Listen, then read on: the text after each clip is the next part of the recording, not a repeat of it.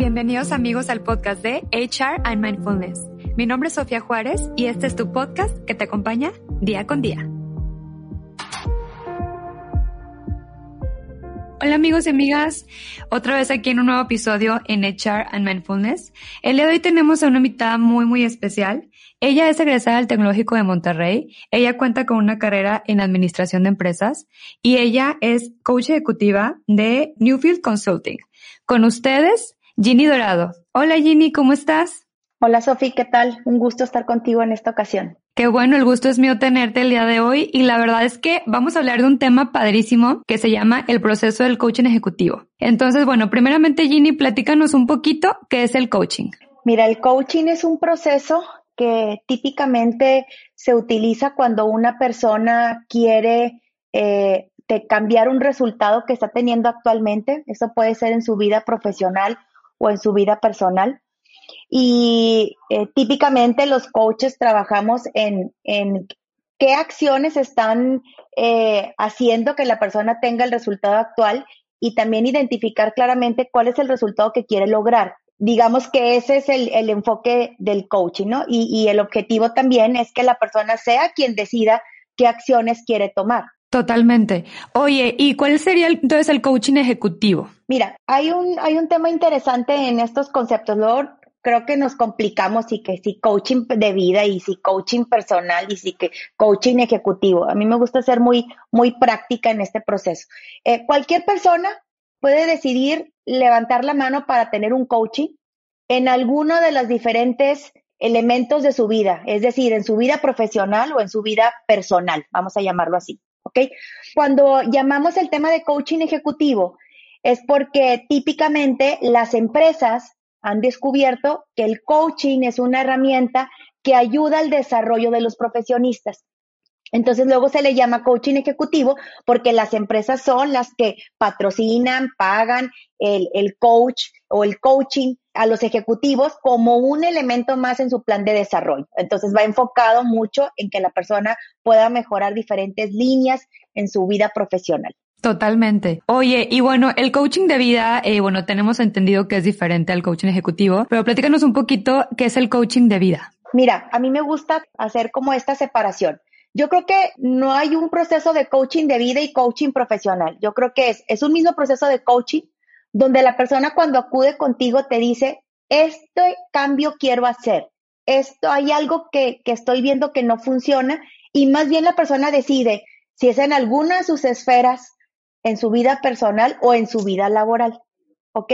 Entonces, cuando hablamos de vida laboral, pues la persona puede decir, oye, creo tener algún problema o un resultado no tan óptimo en mi vida de pareja, con mi familia, con mis hijos, este, el cómo me siento, eh, con mis papás, etcétera. La motivación que tengo para, para trabajar, este, en, en diferentes elementos. Entonces, yo creo que es, es un solo coaching, nada más que la persona decide si quiere que el coach trabaje en su vida personal o en su vida laboral. Ahora, muchas veces, y te lo digo por experiencia, yo estoy más enfocada en temas de coaching ejecutivo, es decir, las empresas o los mismos ejecutivos, sin que la empresa lo patrocine, me buscan para procesos de quiero mejorar en mi vida profesional. Y entonces trabajamos en, en competencias que le puedan ayudar en su crecimiento profesional.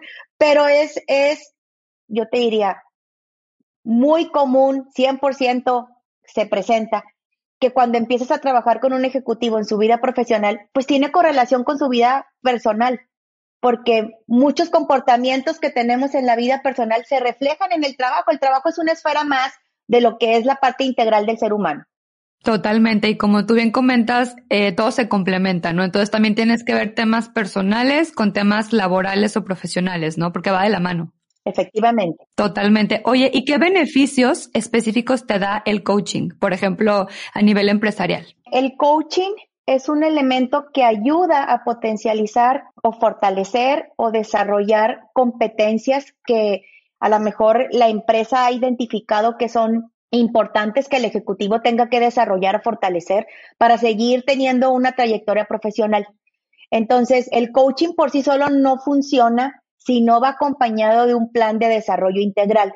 Es decir, procesos de retroalimentación con el jefe, a lo mejor algunos procesos de capacitación y desarrollo. Y digamos que el coaching es un elemento que ayuda a que la persona empiece a identificar acciones que está haciendo en la vida rutinaria que hace o que refleja que ciertas competencias no las esté desarrollando. Eh, entonces, digamos que es un elemento del plan de desarrollo, pero no es un plan de desarrollo per se. Y aparte, bueno, como tú bien comentas, tienes un, un, plan o una meta de desarrollo para, o sea, para cada persona que va contigo, ¿no? A nivel empresarial. O sea, tienen como metas específicas. Pues mira, cuando las empresas nos buscan, típicamente nos hablan, siempre empezamos con una entrevista con el jefe. Sí. Donde al jefe le decimos o queremos, indagamos sobre qué es lo que hay que trabajar con el ejecutivo cuáles son aquellas competencias o habilidades o comportamientos que queremos fortalecer, ¿va? Y típicamente buscamos ejemplos y acciones específicas que queremos cambiar. Ya teniendo claro esto, siempre se valida que el jefe haya tenido un proceso de retroalimentación clara y contundente con el colaborador, diciéndole, oye, yo creo que hay competencias, ejemplos, hechos, datos que tienes que fortalecer y por lo cual, además de tener un plan de desarrollo, te estamos poniendo un coach. Eh, cuando yo ya entro con el ejecutivo, lo primero que hago en la primera sesión es validar qué es lo que él entiende que tenemos que trabajar para buscar coherencia entre lo que me dijo el jefe y lo que el colaborador tiene muy claro. Y luego definimos juntos el plan de trabajo que vamos a hacer. Excelente. Oye, ¿y más o menos cuánto dura un plan de coaching ejecutivo? Mira, varía, no hay un estándar. Hay coaches que te manejan paquetes de seis, ocho, diez, doce sesiones, dependiendo. Ok. Yo creo que el número de sesiones de un ejecutivo pueden estar entre seis y ocho. Lo que sí es recomendable, y eso yo lo practico, es que hay que tener mucho cuidado en que el proceso de coaching no dure más de dos ciclos. Es decir, te contrataron para que fueras tu coach en un primer proceso de seis u ocho sesiones y, hubo cambios y, adecuaciones en, su comportamiento y en su proceso de desarrollo y te vuelven otra vez a contratar con este mismo ejecutivo para un siguiente proceso para dar seguimiento o bien porque a lo mejor tuvo un cambio en la organización, un nuevo rol, etcétera. Pero ya además de dos, de dos procesos con él, eh, no es recomendable porque luego te conviertes en el amigo, en el conocido y entonces el proceso de coaching pues deja de ser efectivo y algo que es importante es que debe de haber cambios y modificaciones y no te conviertes en, en esa persona que siempre está al lado del ejecutivo y más bien entonces serías un asesor. Exactamente. Sí, que sería diferente, ¿no? Un mentor que un coaching. Efectivamente. Oye, y por ejemplo, la diferencia entre un mentor, ¿no? A nivel empresarial y un coach. Hay tres entes que al momento que un ejecutivo puede complementar su plan de desarrollo y que puedes tomar en cuenta. O sea, los tres entes es asesor, mentor y coach. Luego, a veces es muy común encontrar que la gente confunde estos tres elementos. Un asesor es una persona que tiene un conocimiento y que te dice el cómo hacerlo paso a paso, es decir, te pasa la receta.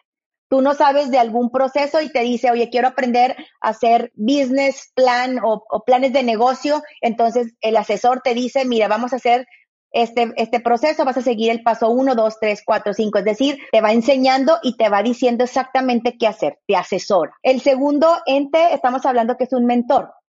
El mentor es cuando hay una persona que tiene un nivel de experiencia, que en su vida profesional o personal tiene una experiencia muy vasta y que puede compartir contigo esa experiencia. No te dice el qué hacer, él comparte cómo lo hizo, cómo le tocó vivirlo y qué decisiones tomó y entonces el colaborador, el profesionista decide, ah, ok, eh, aprendo de ti, pero yo decido si lo aplico tal cual como tú me estás compartiendo. Ese es un mentor. El mentor no dice qué hacer, el mentor no, no da seguimiento a lo que hace el, el, el ejecutivo porque realmente es comparte su experiencia. Eso es mentoring. Cuando hablamos de coaching, el coach lo que hace es entender a la persona qué resultados tiene, qué habilidades, qué comportamientos tiene que modificar, cuáles son sus creencias, mindset o juicios que hacen que la persona accione de esta manera. Pero el coach lo que le ayuda a la persona es a que se dé cuenta el otro de qué es lo que, lo que está haciendo que por eso obtiene el resultado que tiene. No le dice qué hacer ni cómo hacerle, sino la misma persona encuentra elementos de comportamiento que no se había dado cuenta que a lo mejor seguía o patrones de creencia. Esa es la diferencia entre un coach, un mentor y un asesor. Y luego está el cuarto elemento que es importante, eh, Sofi, mencionarlo, que es el jefe. El jefe no puede ser mentor, el jefe no puede ser coach, puede ser asesor, sí. ¿Por qué lo comento? Porque tú como jefe no puedes pasar la experiencia a tu colaborador y esperar a ver si la persona sigue o no tus recomendaciones. Tú tienes un resultado y ves por los resultados de él. Entonces es muy difícil, ¿verdad? Ser un, un mentor. Tampoco puede ser un coach, porque aunque le puedas dar procesos de retroalimentación y que la persona, digamos, le caiga el 20 de cómo está actuando, pues tú eres responsable de sus acciones y tienes que ir muy directo a decirle, este comportamiento está bien o este comportamiento está mal. Entonces, a veces hemos escuchado mucho en las organizaciones que el jefe coach, sí, el jefe tiene ciertas habilidades que tiene que ser como coach, pero no es un coach, es decir, habilidades de escucha, habilidades de indagación, habilidades de empatía, de entendimiento, pero no necesariamente puede quedarse al margen de lo que la persona tome de acciones porque al final está en su línea directa de responsabilidad. Totalmente. Oye, ¿y qué metas específicas se trabajan, por ejemplo, a nivel empresarial? O sea, ¿cómo eh, una persona sabe qué necesita? Si un coach, un mentor o un, una guía. O sea, ¿cómo sabes? Yo te diría, a ver, hay varios elementos. Primero que nada, en, una organización es un poco más sencillo porque una organización tiene muy claro o, esperamos que tenga muy claro cuáles son las habilidades, competencias o comportamientos que el ejecutivo tendrá que tener. Si hay una desviación en esta, una persona puede tener los tres entes. Es decir, puede tener un mentor que le pase experiencias porque a lo mejor esta habilidad la tiene que implementar en algún proyecto y entonces necesita un mentor, pues que le pase cómo le han hecho en, haciendo un benchmark o, entendiendo muy bien cómo le ha hecho en el pasado y aprender de otros, ¿no? Puede tener un asesor que le diga exactamente qué proceso seguir en el proyecto también. Y puede tener un coach cuando no solamente es experiencias de otros, sino él tiene que empezar a identificar qué comportamientos y qué acciones. Entonces, a lo mejor necesita que un tercero le ayude a identificar qué comportamientos actualmente tiene. Entonces, estos tres entes, cuando tú lo pones dentro de un plan de desarrollo de un ejecutivo, son muy potentes. Eh, digamos que cuando tú dices requiere un coach, es porque tú identificas o tú como organización identificas que la persona tiene ciertos comportamientos, pero que no se ha dado cuenta, por más que el jefe le haya dado retroalimentación y que esté dándole seguimiento, la persona no ha caído en cuenta que estos comportamientos son críticos para, para poder seguir creciendo en la organización y a lo mejor no sabe cómo poderlos eh, desarrollar. Y es cuando pues es más factible que, que recomiendes un coaching. Oye, por ejemplo, hablando ya de dentro de las organizaciones, ¿se puede contratar a un coach, por ejemplo, para entrenar a un empleado o a un grupo, por ejemplo, de empleados que desarrollen ciertas habilidades, ciertas capacitaciones a nivel empresarial y sobre todo también para que puedan ser más eficientes en su, trabajo? Mira, el coaching es individual, Sofi. No hay un coach, eh, no hay un coaching grupal. O sea, si tú lo que requieres es un, un proceso de habilitamiento grupal, eso ya es un taller, un curso, un team building, ¿verdad? El coaching siempre es un proceso uno a uno, como también pasa con el mentoring, ¿sí? Y también eh, en algunas ocasiones el, proceso de asesoría, ese sí puede ser un proceso más de equipo o, de, o que asesoras a un grupo de personas. Pero el proceso de coaching es un proceso individual. No hay un proceso de coaching grupal porque lo que se cuida mucho en el coaching es la parte de la confidencialidad. Ok. No, no podemos abrir las, las eh, digamos, las, las acciones, las áreas de oportunidad que la persona te está externando. Entonces es un proceso confidencial que como coach no puedes abrir. Aún aunque la organización te haya pagado como coach, lo que tú cuidas mucho es la confidencialidad de la persona y solamente das visibilidad a la organización de las sesiones que has tenido y que sigues trabajando en las competencias en las cuales la organización eh, definió, incluyendo con el jefe, que se tenía que trabajar, pero no puedes dar detalle de las conversaciones con el colaborador o el ejecutivo con el cual estás trabajando. Eso es, pues, eso es profesional y ético. Totalmente. Oye, ¿y más o menos cuánto dura una sesión de coaching, por ejemplo, uno a uno con, con tu coachee? Típicamente son de una hora, máximo una hora y media. En una hora es un, es un buen proceso para trabajar con un ejecutivo. Excelente. Oye, ¿y qué diferencia hay, digo, para la gente que te está escuchando entre un psicólogo y un coach? Porque de repente mucha gente se confunde, ¿no? De, oye, es que tengo mi coach y bueno, mucha gente lo confunde con un psicólogo clínico. Entonces, ¿qué diferencia pudiera haber? Mira, a ver, eh, yo creo que, hay un tema importante. Yo tengo muchos coaches que también tienen un psicólogo, van a, terapia con, con, psicólogo y luego también están conmigo en algún proceso, ¿no? La, diferencia importante es que cuando tú ahorita me dices un psicólogo clínico, ¿sí? Un psicoterapeuta, pues está tratando algún problema que la persona tenga en, sus comportamientos, en su manera de actuar, que quizá él define que no son correctos o son incorrectos, ¿ok? En un coaching, eh, uno como coach no puede evaluar el comportamiento de una persona como buena o mala.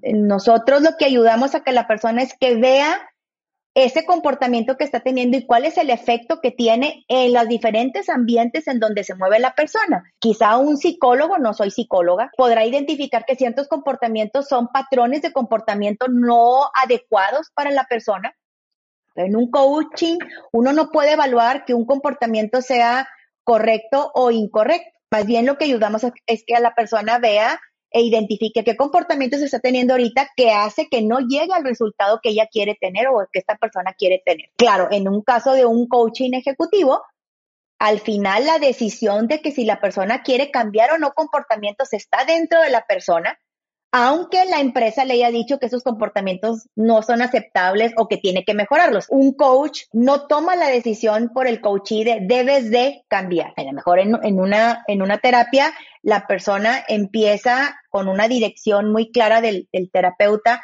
de qué tipo de comportamientos tiene que tener, muy claro porque a lo mejor tiene un efecto ahora sí que en, su estado emocional, en la manera como se comporta, son diferentes, ¿no? he tenido personas que van a terapia y que luego también toman un proceso de coaching y digamos que el coaching complementa la terapia, pero no necesariamente es para sustituir uno u otro, son complementarios. Claro, y sobre todo, como comentas, el coaching te sirve mucho también para metas laborales, metas ya eh, profesionales, ¿no? O sea, que no sean tanto como tú dijiste del comportamiento, del pensamiento, sino más laborales o profesionales o de metas que uno tenga en el presente, ¿no? A lograr. No necesariamente, Sofi. Eso es bien, me gusta mucho lo que estás planteando porque hay como un sesgo sobre este proceso. A ver, el coaching no está definido solamente para áreas laborales.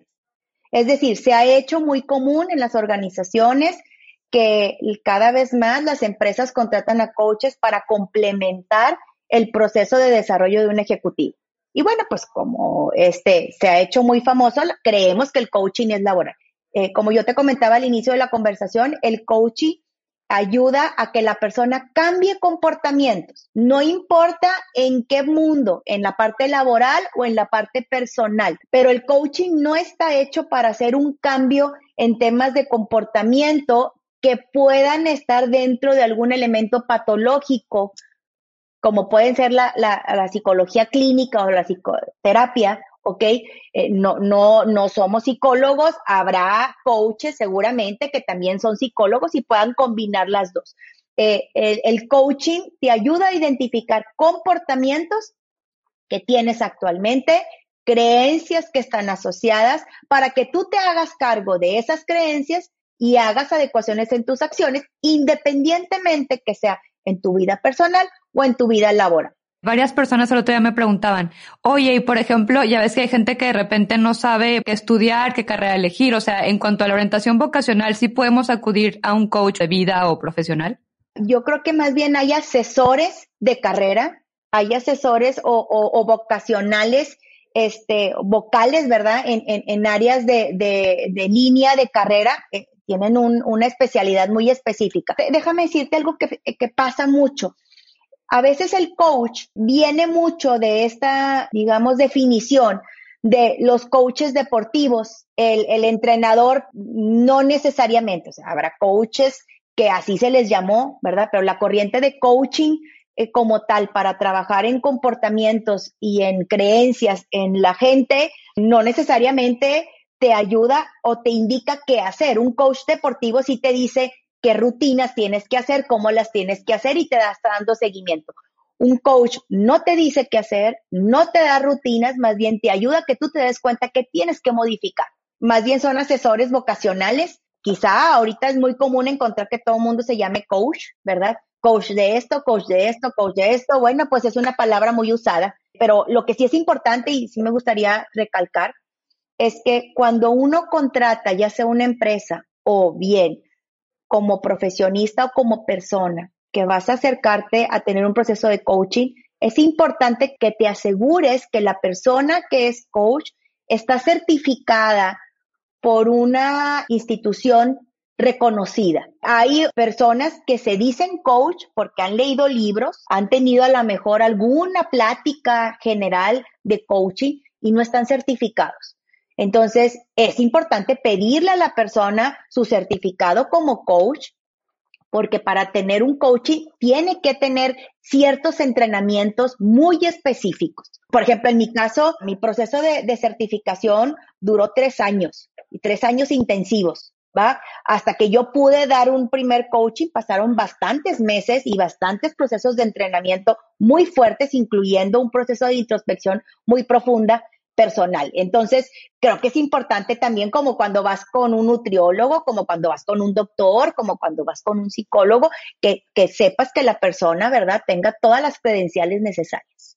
Totalmente correcto. Y como tú bien comentas, que tenga las credenciales y que no tengamos miedo a preguntar, oye, ¿dónde te certificaste? ¿Dónde estudiaste? Para realmente saber que sea un coach, ¿no? Efectivamente. Oye, y por último, algunos libros que nos recomiendes al público que te está escuchando, que te hayan funcionado, que recomiendes.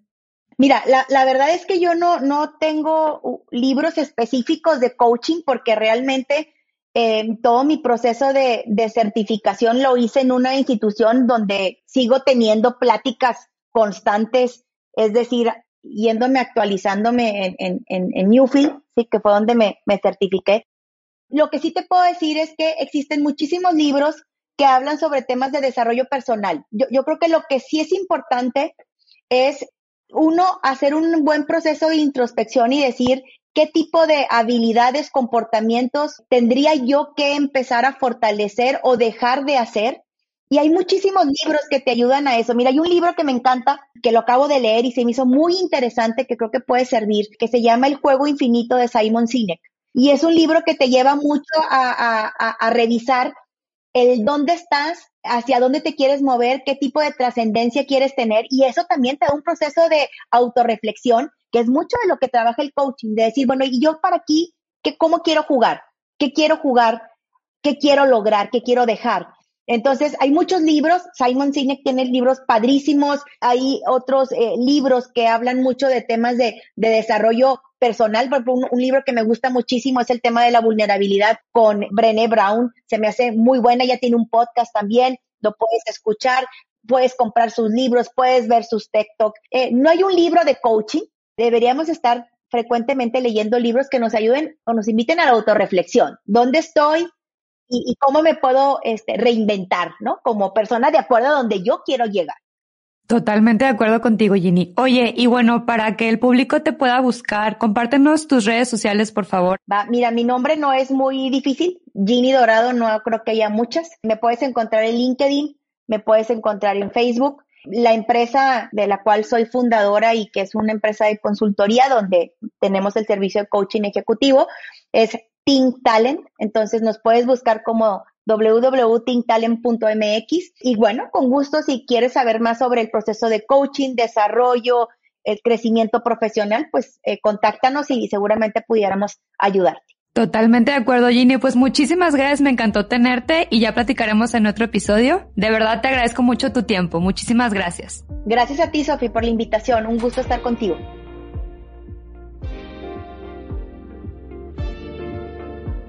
Muchísimas gracias amigos por habernos acompañado en este espacio, que es tu espacio. Nos vemos en la próxima sesión privada en terapia. Gracias.